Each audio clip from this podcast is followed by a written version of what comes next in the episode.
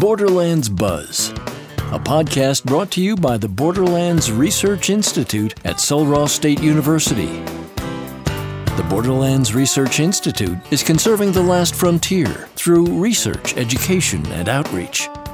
Support for this podcast comes from Texas Parks and Wildlife Foundation. Hello, I'm Lydia Saldana. I'm delighted to be spending time today talking with Earl Nottingham, a longtime colleague and friend who retired last year after 25 years as chief photographer for Texas Parks and Wildlife. Thanks for being with us, Earl. Hey, Lydia, thank you so much. This is a real pleasure to be with you. Always good to talk to you, and it's always good to catch up with you.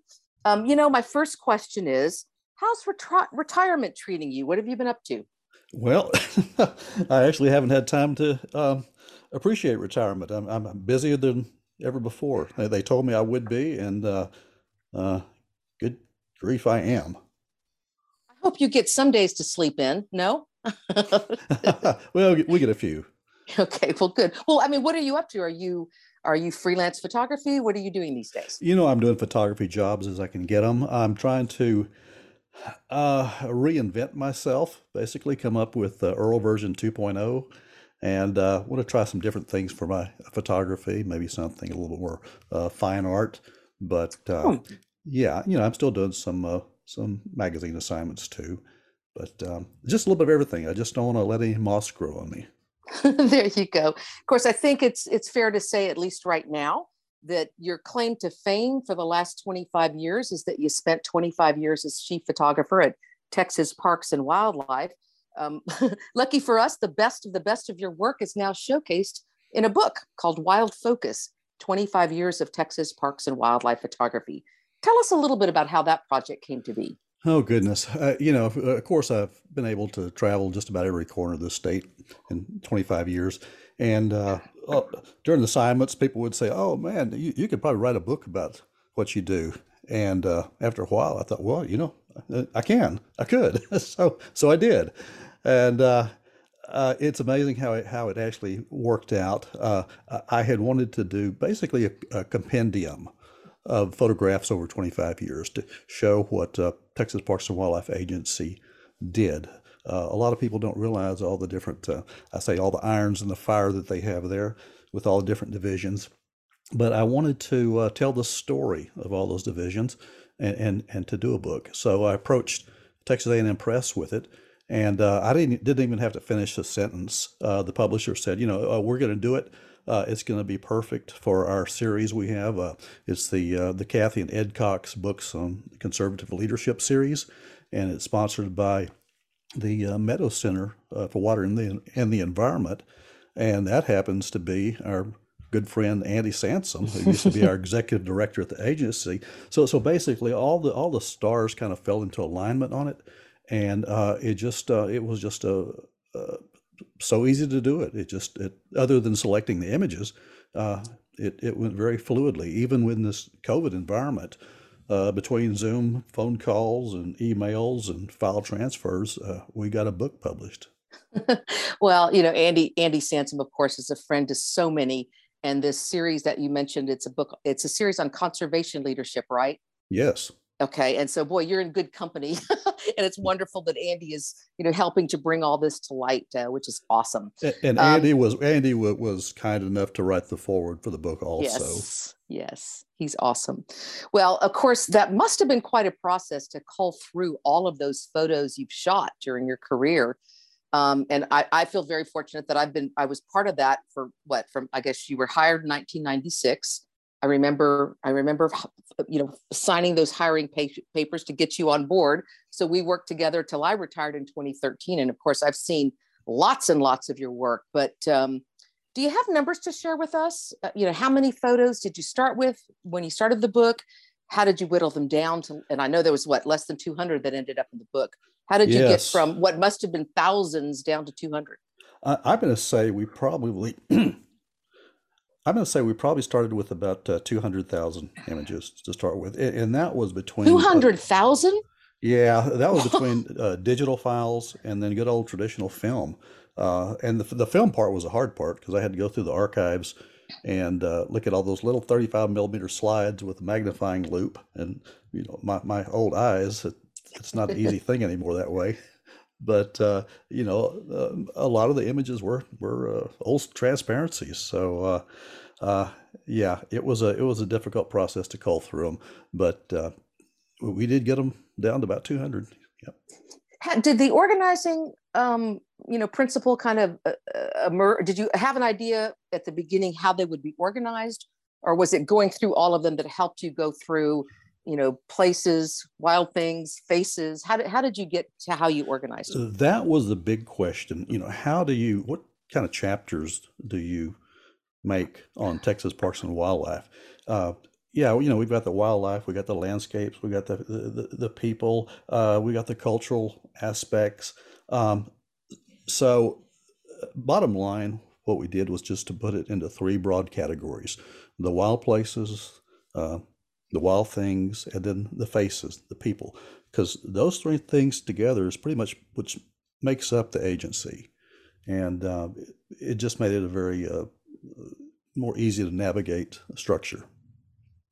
You know, I was struck by one of the things that you wrote in your um, your essay that you could look at a photograph, even one that you took 20 years ago, and it would take you back to that place and that time you know i know uh, I, I, think a lot of us do and you know might be a social media photo right that pops up on your feed from something that happened a few years back and it does take you back.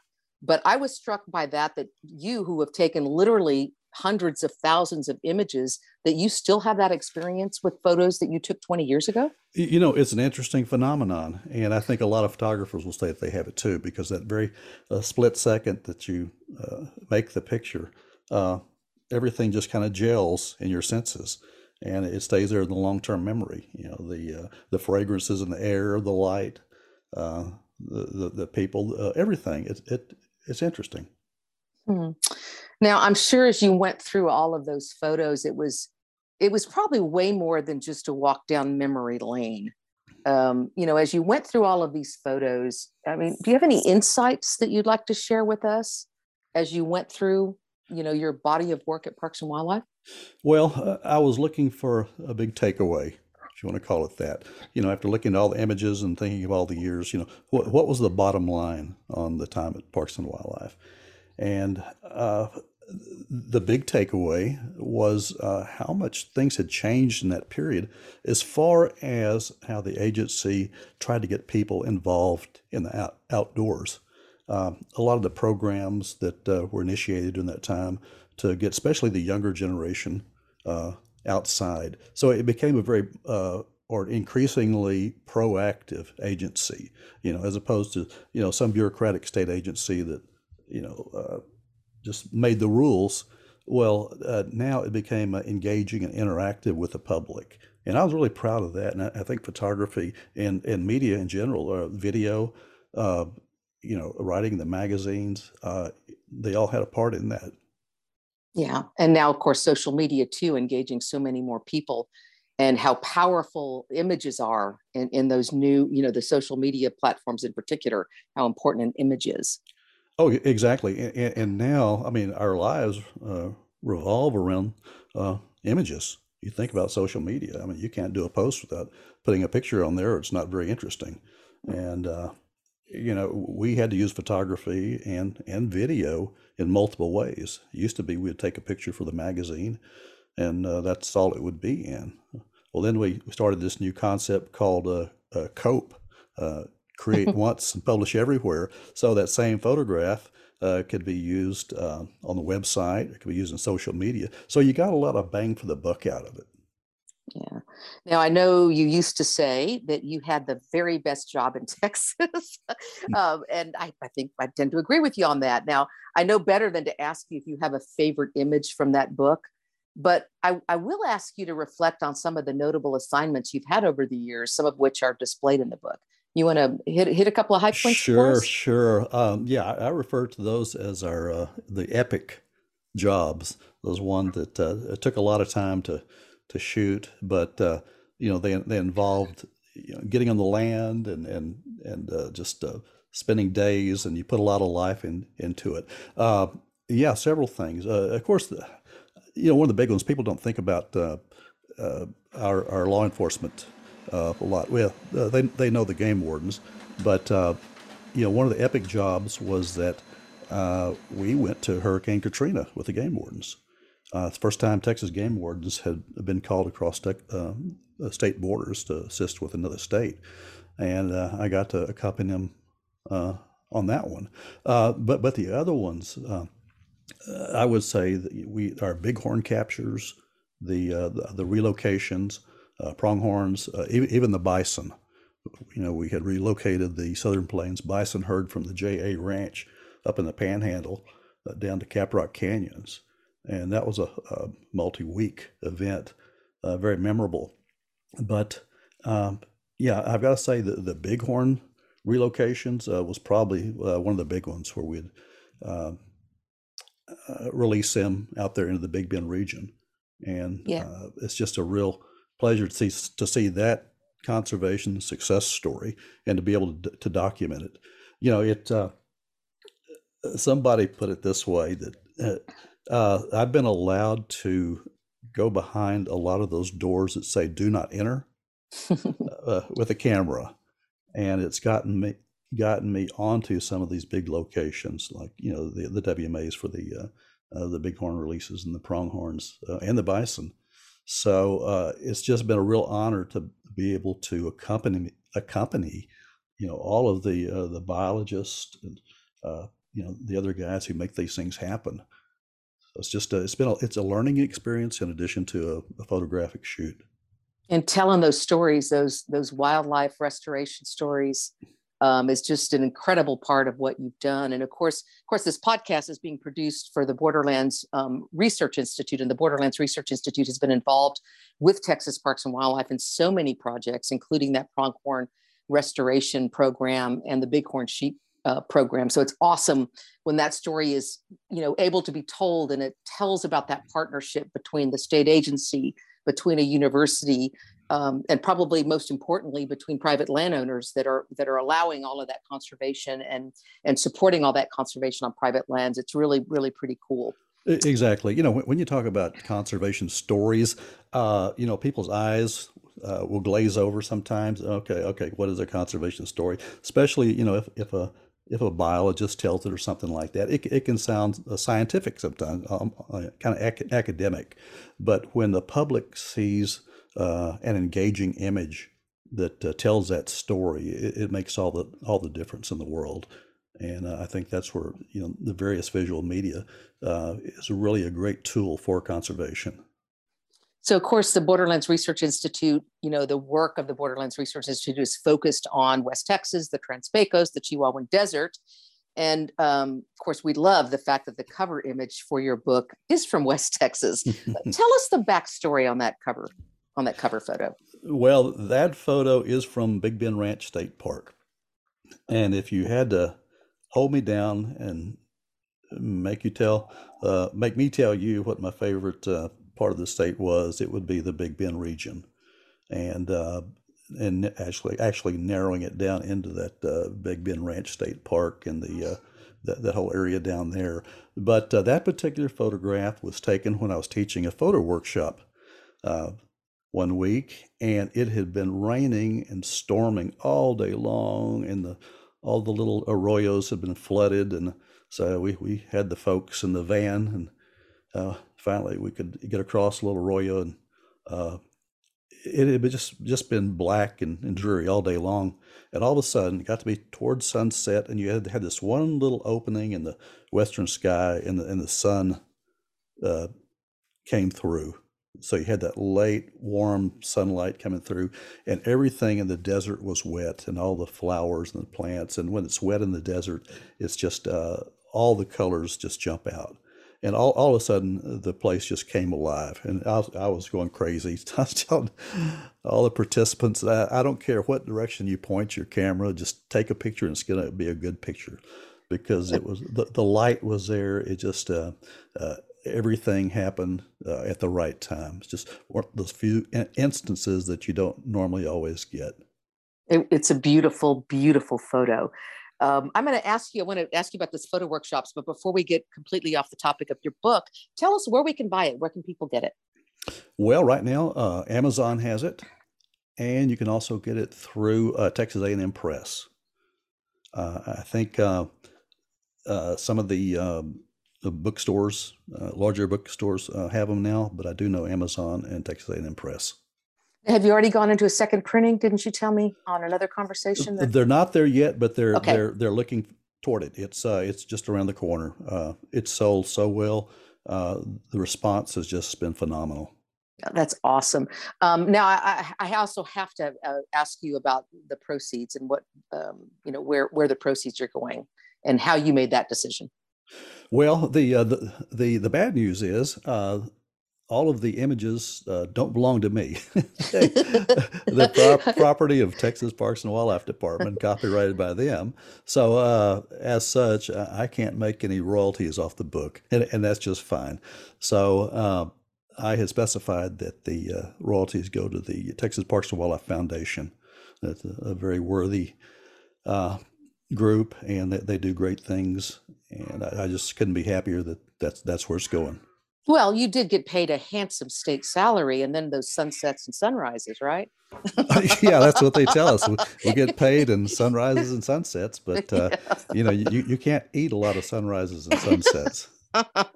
so now you mentioned the photo workshop, and I know you've done some. You just mentioned the one you did in state parks.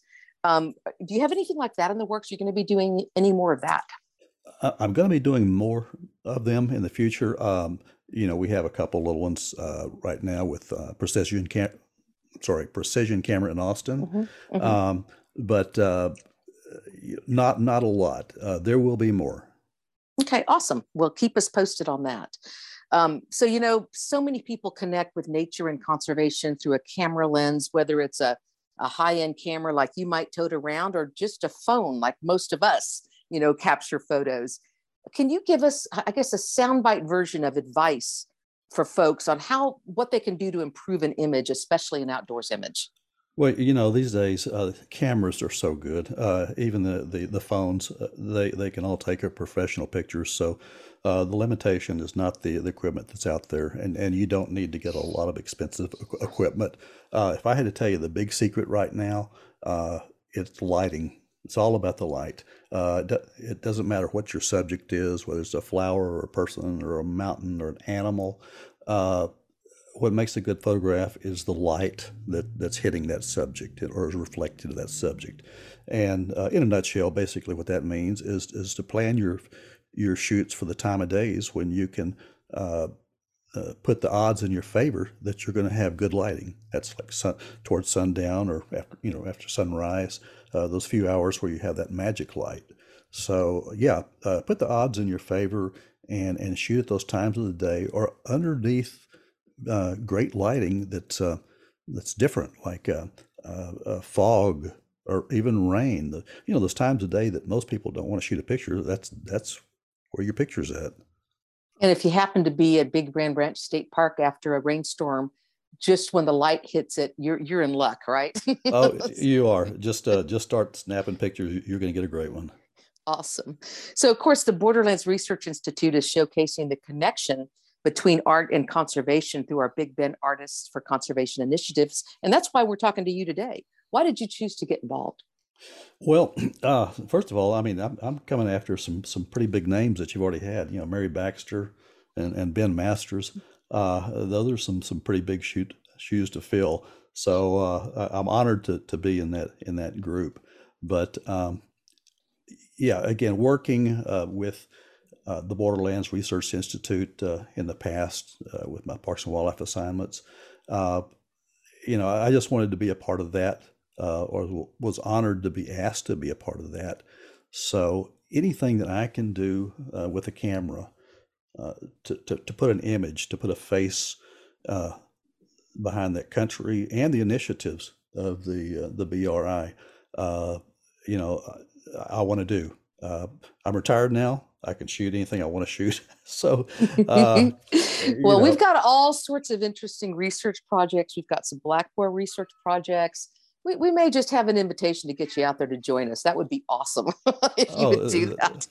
that would be an honor. You know, I just uh, I love sharing that country with people. It, it, always amazes me how few Texans have actually uh, been out to that that part of the country. Uh, you know, usually they're going down I ten to El Paso, but they don't look at the country that's that's south of that that interstate. And uh, you know, and, and, it's not just a landscape. Uh, as they say, it is like another country down there. Uh, in terms of conservation, uh, there is no border. That that that river uh, doesn't change conservation once you get across it. So the, you know, you you've got the cultural issues, uh, and so it's just it's the whole package down there. It's it's the people, it's the land, it's the it's the uh, the animals. Uh, it's just it's all there. That's awesome. Well, we appreciate your time. Any closing comments as we um, as we wrap this up? Well, uh, all I can say is I, have been so so so blessed to to run across people uh, in the past who have introduced me to the country, uh, country down there in so many ways. Uh, you know, I started visiting down there oh, over 45 years ago, uh, and you know, got to meet the likes of uh, Dr. Dr. Warnock, um, mm-hmm. and I actually headed into the uh, Mexican backcountry there with our former commissioners uh, Bob and Mickey Burleson. Mm-hmm. So, so they introduced it to me uh, quite a bit there. But in, in shooting a lot of the jobs, uh, I ran across uh, you know, geologists, biologists, botanists, uh, archaeologists, ornithologists. So, so it wasn't as much of a photo shoot, uh, shoot as it was a master's class in these sciences each time. wow! So little by little, uh, uh I, I, learned a little by osmosis, and it, it just really uh, uh, put a great love for that that that land in me. Well, we're going to get you out there again real soon, Earl. Thank you so much. Thank you, Lydia. Borderlands Buzz is brought to you by the Borderlands Research Institute at Sul Ross State University and sponsored by Texas Parks and Wildlife Foundation. Find out more about our work at bri.sulross.edu.